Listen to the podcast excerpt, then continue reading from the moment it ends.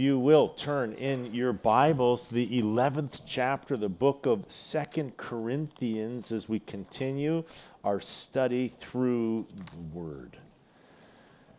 So you remember that Paul was writing through talking about the collection that he is getting ready to bring there to Corinth, making sure that the administration of that was taken care of. And from that topic, he moved on now into the, the details, the concern of his actual visit to Corinth. You will remember that good news had come back, that the leadership now was fully supporting Paul and, and they were ready to move forwards. But there was still this oppositional group of Judaizers that were entrenched in the church and causing this difficulty. And so Paul, you know, was talking to them last time about, you know, needing to deal with this group and that if the church, the leadership of the church didn't deal with this group, then when Paul got there that he would be dealing with them. You will remember that he started to address some of the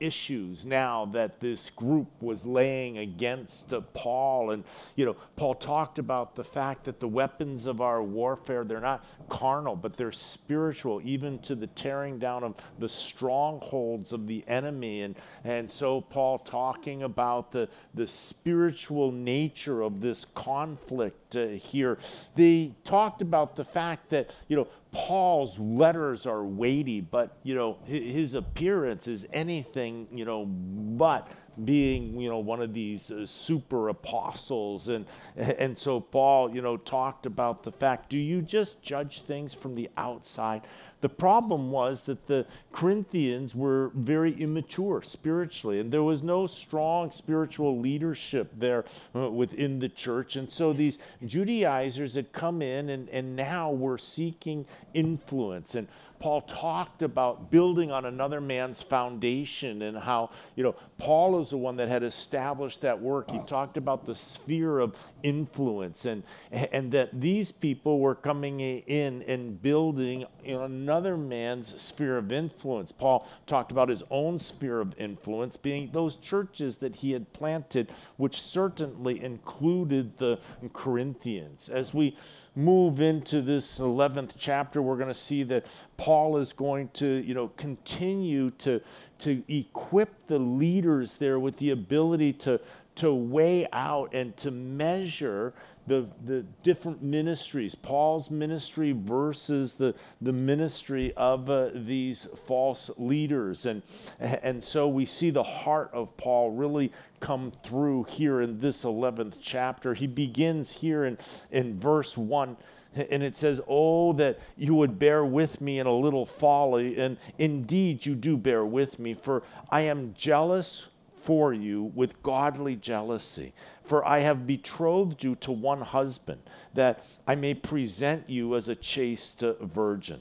So, Paul here now talks about his motivation the motivation that he has. He, he sees the Corinthian church, you know, as the bride of Christ. And, you know, he uses a marriage metaphor here. Remember that in this day, the fathers would make the arrangements for the marriages. And so uh, here he sees the Corinthian church is, is his daughter. And he sees that Christ is her husband. And, and so her betrothed husband. And so, you know, he has this paternal interest in making sure, you know, that his daughter is, you know, fit for the husband that he has now betrothed her to. He, he says also, you know, that I'm jealous for you with a godly jealousy, that I may present you as a chaste virgin to Christ. Now, continuing on with this marriage metaphor, you know, Paul kind of shifts it a little tiny bit from, you know, the father of the bride now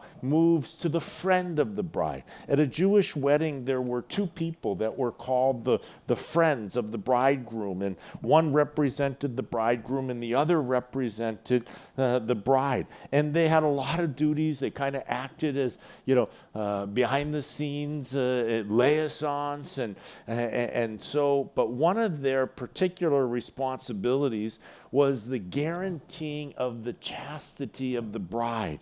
And so, you know, here is what, you know, Paul has uh, in mind is, is that it is his responsibility to keep the bride chaste uh, for the bridegroom. And they were starting now to, to go off the rails. They were starting to slide away from, you know, the sound doctrine that he had established with them. He says in verse 3, But I fear lest somehow, as the serpent deceived Eve by his craftiness, so your minds may be corrupted from the simplicity that is in Christ. And so, you know, here we see that Paul now compares the church to Eve. And you will remember how, you know, Eve was there in the garden and the serpent came to her and started to have conversation with her. And, and so we see here that, you know, the serpent enticed her by his cunning. And so, you know, Paul here is seeing that, you know, Eve's problem was that she listened to the enemy. She listened to the serpent. And as the serpent was allowed to continue to converse with her, he now brought her into this state of confusion. And, you know, Paul is seeing these false teachers that are there, you know, and the question is, why are you listening to them? Why are you having conversation, you know, with them? Just like Eve, where Eve should have just cut off the conversation. And here, the, the, the church leaders should have cut off the conversation, you know, that their minds uh, wouldn't become, you know, corrupted. He says that, you know, my fear is, is that you are going to move away from the simplicity that is in Christ, the simplicity, you know, of the gospel and how complicated we can make it. It's amazing how we can add to the simplicity. The Bible just says, believe on the Lord Jesus Christ and, and you will be saved. The Bible says, For God so loved the world that he gave his only begotten Son, that whomsoever should believe should not perish but have you know everlasting life it makes salvation so simple just simply believing in Jesus Christ. Uh, but then, you know, they started to add to that. You know, no, it's not just believing in Christ, but you've got to keep the law of Moses. You've got to be circumcised. And, and so they started to add all of these things. And, and Paul now, you know, was fearful that they would turn away from the simple truth and start to add the law uh, onto the simplicity of our salvation.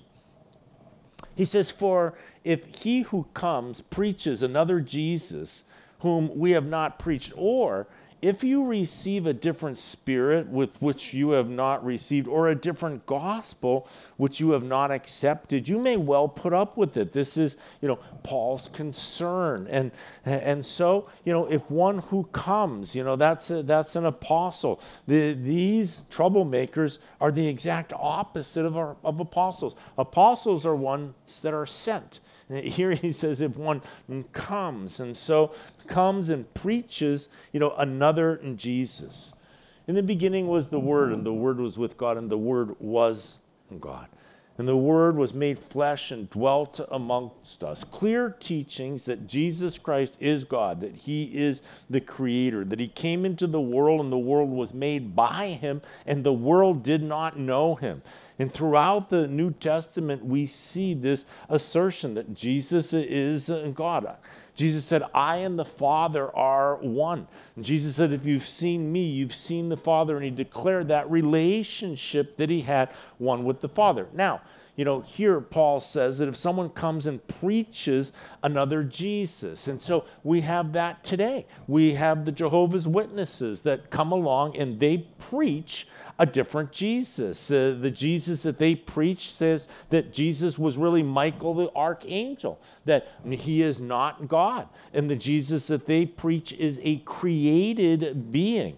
So he's less than God. So he is another Jesus. This is exactly what Paul was talking about that if a group comes along and now they start preaching another Jesus, we see the Mormons are another group that have come along and they are preaching a different Jesus. They talk about Jesus dying for their sins and believing in Jesus when you talk to Mormons, but the Jesus that the Mormons believe in is the brother of Lucifer. That Jesus and Lucifer are actually brothers and that, you know, they were presented to God the Father, their plans of redemption, and God the Father accepted the plan that Jesus gave, and that made his brother Lucifer mad. And so this is what they teach. He was determined that he's going to upset the plan. And so there's this rivalry, this jealousy, this uh, sibling thing. This is not the Jesus of the,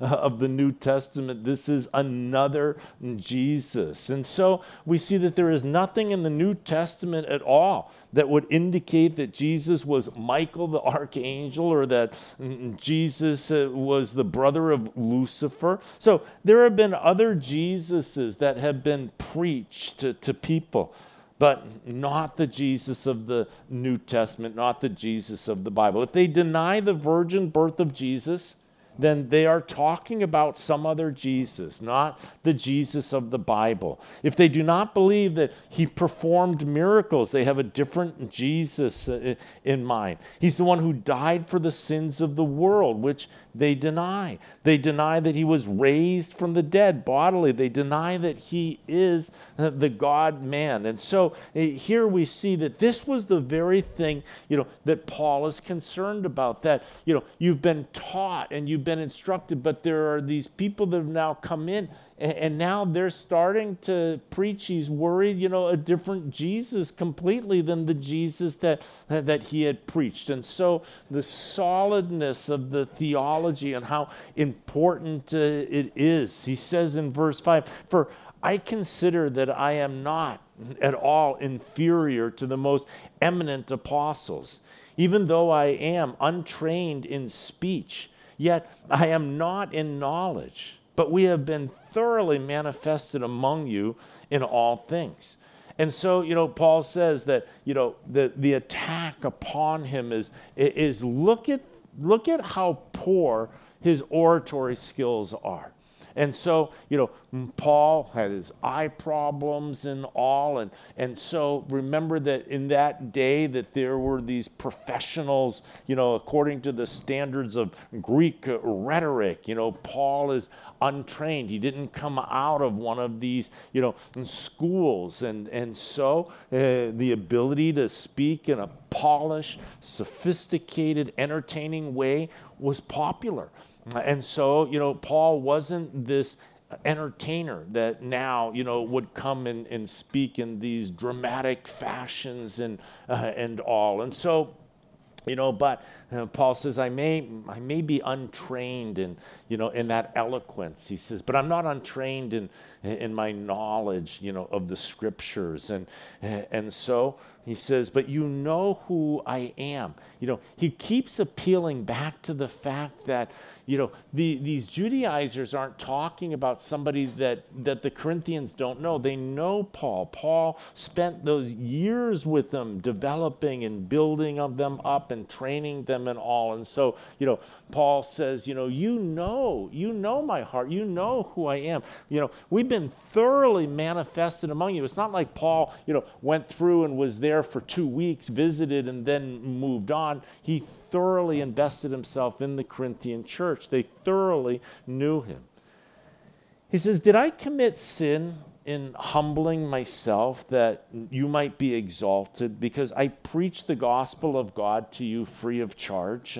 And so, you know, in the culture of that day, if a public speaker didn't take money for his speaking, it was often, you know, disregarded as a poor speaker. In, in other words, if you didn't charge for your teaching, then, you know, it was because your teaching isn't worth charging for. And so, you know, this is the attack that Paul, you know, is making, you know, they're making on Paul that, you know, that Paul, when he was in Corinth, would not take any money from the church whatsoever. Paul would make sure that he now was self-sustained so that as he's doing the work, that the work is pure and that no one could say that he's in it for money. And so they turned that around and they made it an attack against Paul. And they said, you know why Paul doesn't charge for money? he can't. Look at the way he speaks. He's terrible. He can't make a living, you know, at this. That's why he doesn't do that, but you're listening to someone that can't even make a living, you know, doing what he is doing. And so they used that to discredit, you know, mm, Paul. And so, you know, he says, you know, did I, in my humility, am I not charging you? Did I commit sin? He says in verse 8, I robbed other churches taking wages from them to minister to you. And when I was present with you and in need, I was a burden to no one. For what I lacked, the brethren who came from Macedonia supplied. And in everything, I kept myself from being burdensome to you, and so I will keep myself. You know, Paul says, you know, I robbed other churches. Here he refers to the fact that, you know, he received support uh, from the other churches that he founded as he would then move on to the next. He would come in as a missionary that was being supported by the other churches. And, and then when he was in Corinth and he ran out of support money, what Paul did rather than take money from the Corinthians or you know disclose that Paul just went to work as a tent maker. And there in Corinth he ended up meeting Priscilla and Aquila and and he worked with them for a season. And and then some more support money came in and so then Paul was able to uh, to go back to you know just ministering full time Paul thanks the Philippians. When when Paul writes to the Philippians the letter to the Philippians he is in prison in Rome. He is waiting to come before Nero. And he writes them, you know, and he says, you know, nevertheless, you have done well that you shared in my distress. He says, Now you Philippians know also that in the beginning of the gospel, when I departed from Macedonia, no church shared with me concerning giving and receiving, but you only. For even in Thessalonica, you sent aid once and again for my necessities. And so we see that the saints there in Philippi, remember that Macedonia was the northern section. Remember that they were more impoverished up there. And, and so it was the impoverished churches that were, you know, supporting Paul while he is down in Corinth, which is the, you know, the rich area. And, and so twice when Paul was in Thessalonica, the Philippians sent some support. They sent support to him when he was in, in Corinth, uh, and, and that uh, helped him. And now, when Paul is in prison in Rome, the Philippians again send him support that he can be comfortable while he is in prison there uh, in uh, Rome. And so, you know, Paul, you know, he, he kind of tongue in cheek says, I robbed other churches and other others were supporting me for the work that was uh, going on. Do, did I do you wrong by not charging you? But uh, he says, you know, in everything, I kept myself from being burdensome to you, and so I will keep myself. The fact that Paul was willing to go to work, the fact that Paul's uh, hands were calloused, did not indicate that he was not an outstanding uh, apostle. He says, As the truth of Christ is in me, no one shall stop me from this boasting in the regions of Achaia. Why? Because I do not love you?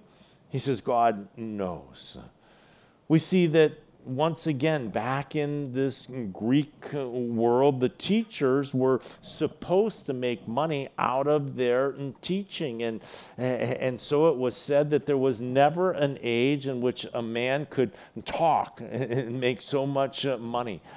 Augustus, the Roman emperor, paid Verrius Flaccus, who was a, a rhetoric, an annual salary of over $300,000 just to uh, now speak forth. Every town was entitled to grant exemptions uh, from all civic burdens and taxes to a certain number of teachers of rhetoric and literature. And, uh, and so, you know, Paul's independence was something that the Corinthians couldn't understand.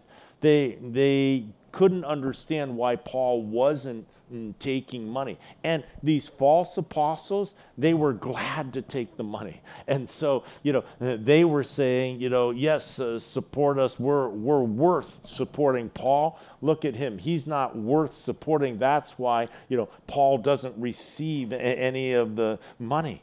But you know, Paul is, is, is wounded by the fact that these false teachers would come in and then be fleecing the church uh, there. And and so uh, he says in verse 12, But what I do, I will also continue to do, that I may cut off the opportunity from those who desire an opportunity to be regarded just as we are in the things of which they boast.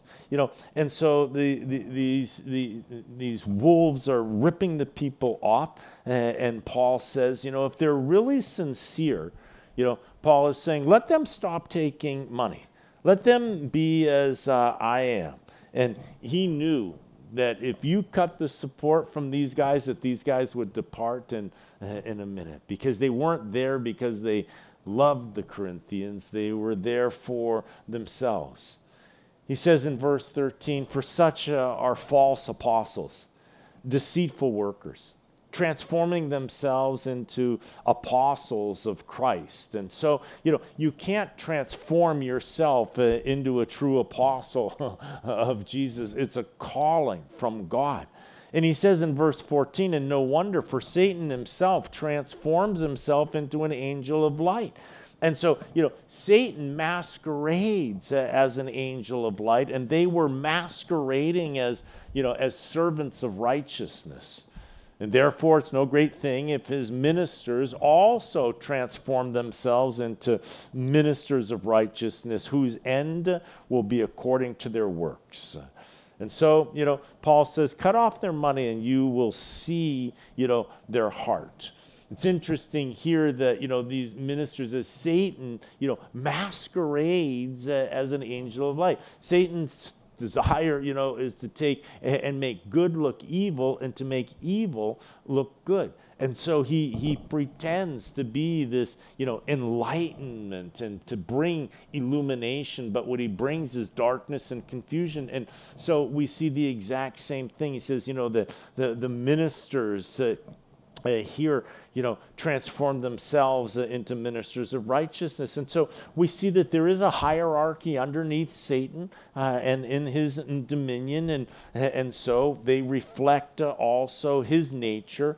And so this masquerading that takes place. He says in verse 16, I say again, let no one think me a fool if otherwise, at least receive me as a fool, that I also may boast a little. What I speak, I speak not according to the Lord, but as it were foolishly in this confidence of, uh, of boasting.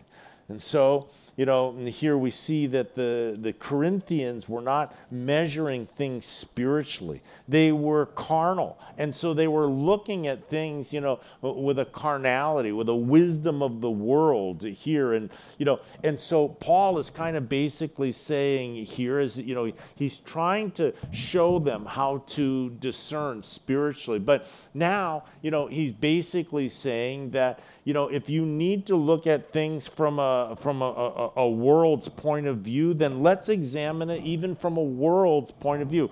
In other words, you know, they, they are saying, let's look at the resumes, you know, and, and Paul now is saying, really? You want to you want to look at resumes? That's what this has come down to. He says, okay, if that's what it's going to take to convince you, he says, this is ridiculous, you know, but let's let's put the resumes down if that's you know if that's what you need. And so we kind of see you know that paul here is you know is saying eh, you know seeing that you many seeing that many boast verse 18 according to the flesh okay, I also will boast. That's, that's the resume. He says, For you put up with fools gladly, since you yourselves are wise. And so, you know, here you see a little bit of sarcasm, a little bit of holy sarcasm, you know, that uh, comes out of um, Paul here.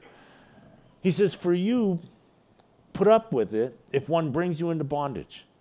If one devours you, if one takes from you, if one exalts himself, if one strikes you on the face here we see that you know paul is is looking at the way that that they are being mistreated by these false teachers it's like when you love somebody and you know you notice that there is a bruise on their face and you say did, did he hit you and it's like, well, you know what? He was really mad. I upset him. He's sorry about it. He says that he's never going to mm, do it again. And, you know, it doesn't hurt very much. It's certainly not as bad as it, you know, as it looks. And, and it's really no big deal. And,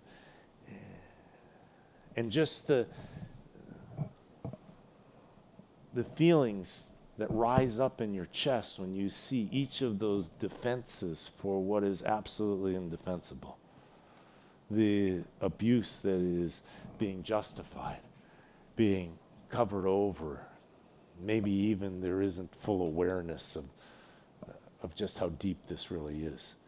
The Corinthians are they're not understanding how they're being taken advantage of, how they are being abused, how the infiltration of this false doctrine, how danger it is to the souls, to the lives of the people. And, you know, and, and Paul is saying, you know, you're putting up with it. You, you, you are being manipulated here. You're being brought into bondage. You're trying to be, they're trying to pull you back in underneath the law. They're taking from you. They're prideful. They're exalting themselves. They're striking you on the face, and you're just tolerating all of it.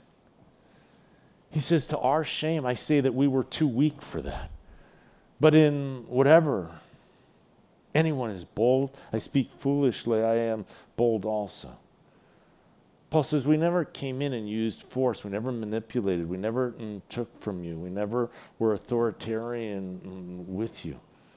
He says, and, and they come in and forcibly insert themselves, and, and you allow that. So Paul talks about, you know, the meekness versus the weakness. It wasn't weakness. Do you need us to treat you like that? Is that is that what you need for us to use that kind of uh, uh, of force. He says, You know, I, I speak foolishly here, but I will be bold. It's like it's gotten to the point where if Paul does not, you know, r- reveal, he's willing now to just, you know, unmask them. In Proverbs 26 5, it says, Answer a fool according to his folly, lest he be wise in his own eyes. In other words, there is a time to confront a fool in their folly, lest if no one says anything, they, they think that they're correct and they walk away in that stature. And so, you know, Paul here says, okay, you know, if we need to, you know, kind of take out these resumes and go through this exercise, you know, he says, I'm, uh, uh, I'm willing to. And the reason that I'm willing to is because, you know, I love you enough to do this. So he says, okay, let's start. Verse 22 Are they Hebrews? So am I. Are they Israelites? So am I. Are they of the seed of Abraham? So am I. And so their claim is they claim to be Hebrews. And so, you know, when it says that they claim to be Hebrews, what they're talking about is that they speak Hebrew.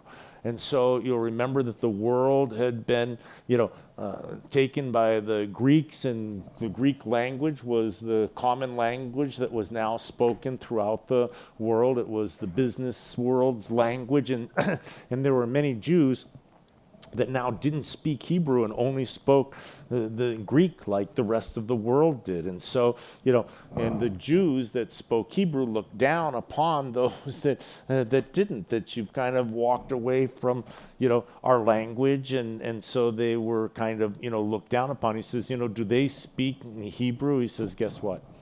You know, mm, so do I. Are they an Israelite? You know, people were saying, well, he was not even born in Israel. You know, Paul was from you know, Tarsus and Cilicia. Uh, and so, you know, but Paul would answer them and say, you know, are you saying that I'm not, you know, an Israelite? I moved to Israel. I moved to Jerusalem. I sat underneath the feet of Gamaliel, who was the most influential and uh, respected rabbi that there was in the uh, in the nation. He says, you know, uh, are they of the seed of Abraham? And so, you know, there again, the genealogies and the direct descendants of, uh, of Abraham. And Paul says, you know, I'm, uh, I'm a Pharisee of Pharisees. I, I have a pure descent, as pure as a, any man. And so, you know, they had absolutely no claim to superiority. From a human viewpoint, Paul's credentials are absolutely impeccable. He says, Are they ministers of Christ? he says, You know, I speak as a fool. I am more. In labor is more abundant, in stripes above measure, in prisons more frequently, in deaths often. And so, you know, it's interesting as Paul kind of now, you know, is going over his resume. You know, look at what he is pointing to. His achievements focus not on what you would consider, you know, his, his high points. He doesn't start listing all the churches that he founds. You know, he, he, he measures really the, you, know, his sufferings and his weaknesses. The, the, these are the things that he is setting forth. From the Jews, five times I received 40 stripes minus one. That's the synagogue's punishment. This is Paul being beaten by the, the Jews in the course of ministering to fellow Jews. And so uh, the punishment uh, there for scourging was found in Deuteronomy chapter 25. It's 40 stripes. And, uh, and then we see that that number must not be exceeded. And, and so if, the, if you exceeded it, the scourger himself was then subject to being scourged. And, and so in the Mishnah, they give all of the details. The Mishnah is the oral tradition that they had around the scriptures that was then written down uh, and codified. And so the Mishnah talks about, you know, binding the hands to a pillar on each side and, and all of the details. And, and many times, you know, the, a person would die just from the scourging. And, and it was given them clemency that, you know, if you were the one that was scourging the, the individual and the person dies, that you're not charged with his death. And so,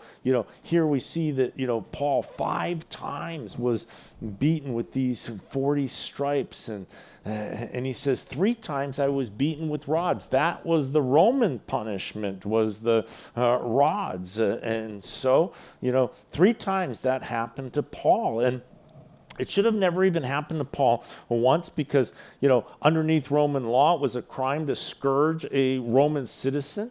But, you know, when the mob was violent and the magistrates were weak, uh, we see that, you know, uh, Paul suffered uh, underneath this. In verse 26, in journeys often, perils of water. You know, Paul's ministry was, uh, you know, was an itinerant ministry, and so he was constantly moving around. But travel back then was hard and it was dangerous and perilous.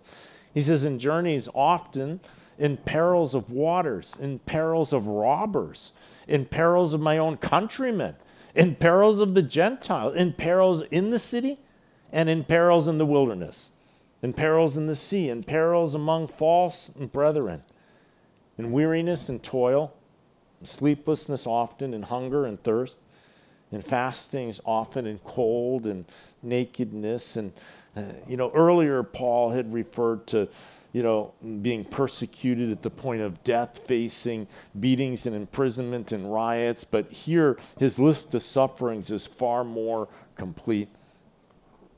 He says in verse 28 Besides the other things which come upon me daily, my deep concern for all the churches, the burden that he carried for the flocks and for the believers and and for the churches and all the different churches and, and the cares and concern. I think of Pastor Chuck Smith, you know, who was a pastor to the pastors and, and how he cared so much about the flocks and the churches and the mm, pastors.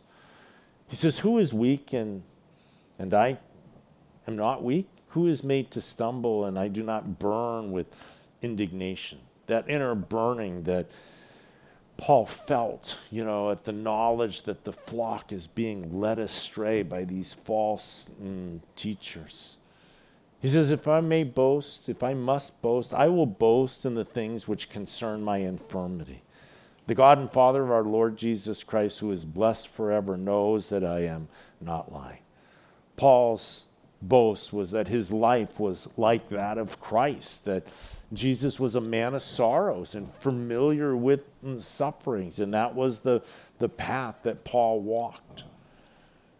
He ends this chapter talking about one of his greatest humiliations that he suffered in, in his life. And it was when he was in the city of Damascus. And when he was in the city of Damascus and he was uh, preaching the gospel there, the, there was a, a, a an arrest warrant that was put out for Paul, you know, kind of an APB. And, you know, Damascus was a walled city, so it only had, you know, certain gates that you could get out of the city. And those gates were all being watched specifically looking for Paul. So Paul couldn't, you know, just walk out of the city to, you know, get out of the city. And, and so he says in verse 32 in Damascus, the governor under Aretas the king was guarding the city of the Damascenes with a garrison, desiring to arrest me but I was let down in a basket through a window in the wall and escaped from his hands. You know, Paul was humiliated that he had to sit in a basket and be lowered out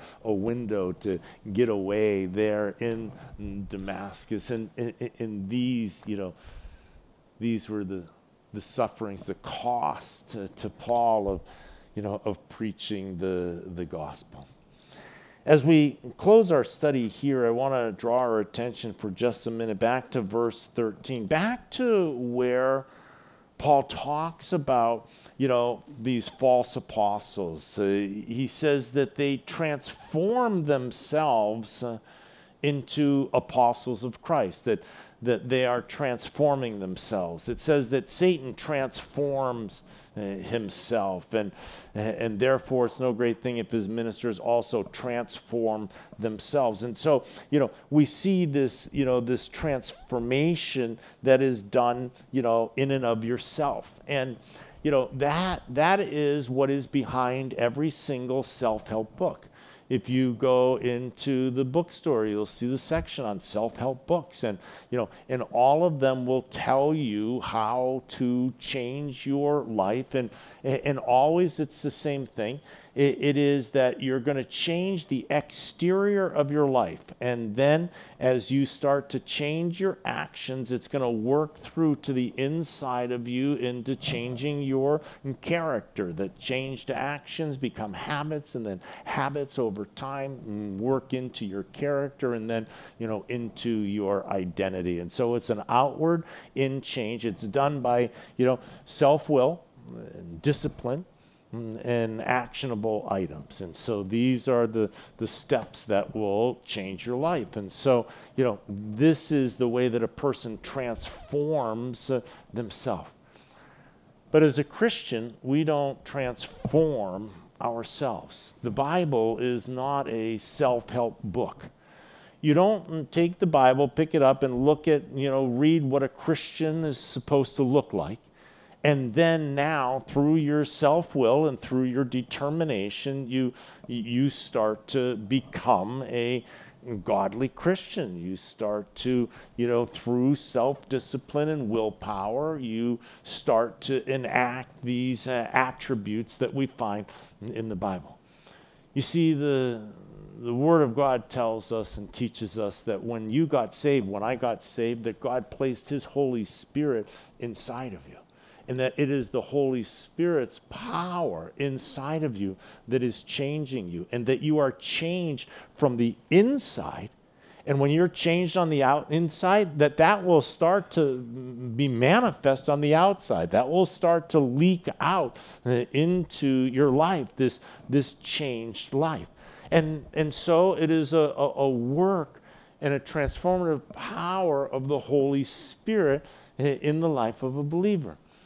I remember the first time that I experienced it. I was a relatively new mm, Christian, and, and, and, you know, I mean, I knew, according to the Word of God, that your speech is supposed to be edifying and that you're not supposed to cuss. But, you know, I was raised East Coast, and I know you might find this hard to believe. But, you know, prior to being saved, my language was very East Coasty, very colorful. It was, you know, and I knew, you know, when I'm saved, I'm not supposed to be talking like this. But this was just the way that I had talked my whole, you know, entire life. And, you know, but uh, I know I'm not supposed to talk like this. And I remember the day that it happened. I was on the golf course.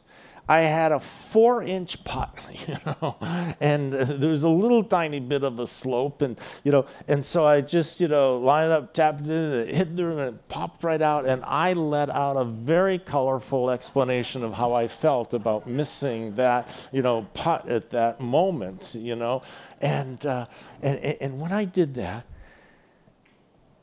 it offended my own ears. For the first time in my life, it it offended me. And it was like, and from that moment on, I, God just sanctified, you know, my, my speech. It wasn't that I now decided that I'm going to, you know, count the number of times I cuss and try and get it down and manage it and move forward. It was just the Lord just stepped in. He just changed. He made it offensive to, to myself, and then and that began the process, you know, of uh, of sanctification in, in my life. And so, you know, as as we continue to walk with the Lord, as we continue to come into His presence, and it's really, you know, the coming into His presence is really what I have found to be the, you know, the piece and the part of a transformed life. You know, we're the clay and God is the potter. I think that we all understand that, right? And so God's the one now that's going to mold you and shape you into this vessel of righteousness. And so, you know, he's the the potter and we're you know, and we're the clay. But here's the analogy that I have on that that just takes it one step further. You have this master potter, and he's got this clay, he's got it on the pot, and the pot is spinning, he's ready to get going, and he starts. But then the clay jumps up off of the potter's wheel and runs away. and it's like, are you coming back? You know, and then you come back, you give him 10 more minutes, and then boom, off you run away again, you know. And then every week you come back for 10 minutes a week. And and, and, and so, you know, how much work can the master potter do if you won't just sit in his presence? If you won't just give him access and time to do the work in your life. In the glorious presence of, of God, the Bible says, Be still and know that I am God. And it is that coming into his presence it's just sitting in the Word of God and just allowing the Word of God to just marinate on you, to just enjoy the peace and the presence and the holiness of God as you are invited by the Creator God of the universe to spend time in His presence. And it is that time in His presence that that sanctification, that work happens. Christianity is not about you becoming a more sanctified saint in your own strength. In his presence is the fullness of joy. Is the fullness of joy. You know what makes heaven heaven is his presence. That that's what makes heaven heaven. Entering into his glorious presence. And now, through Christ, we have access to come into his presence. There's a big difference between, you know, studying the Word of God and coming into his presence through the Word of God.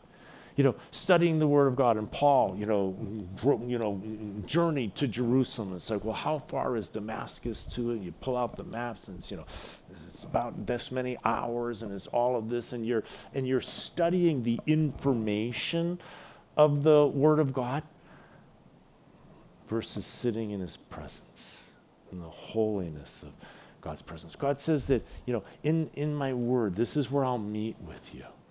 That you don't need to go to the temple anymore, that right here in the Word of God, this is where I will meet with you.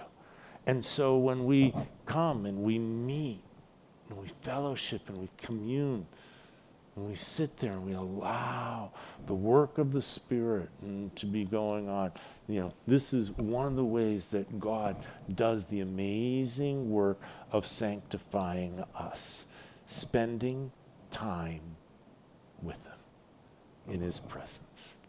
And so, God is the one that's changing you. God is the one that is transforming you. God is the one that is the agent uh, and the power that is in your life. And so, as we continue to seek after Him, may we enter into His presence with thanksgiving in our heart, entering into his presence in prayer, entering into, you know, his presence uh, in uh, worship. And, and we see the fruit of the Spirit love, joy, peace, long suffering, kindness, goodness, gentleness. These are all those attributes that, uh, that God is molding and shaping in our lives to reflect His character for His glory and we experience the blessing uh, of a transformed life.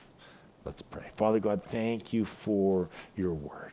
We don't transform ourselves like the deceitful workers do, but we allow you access to our heart, to our life as we just seek more of you and less of us. God, continue to do that work in our heart and in our life. Bless us, uh, Lord.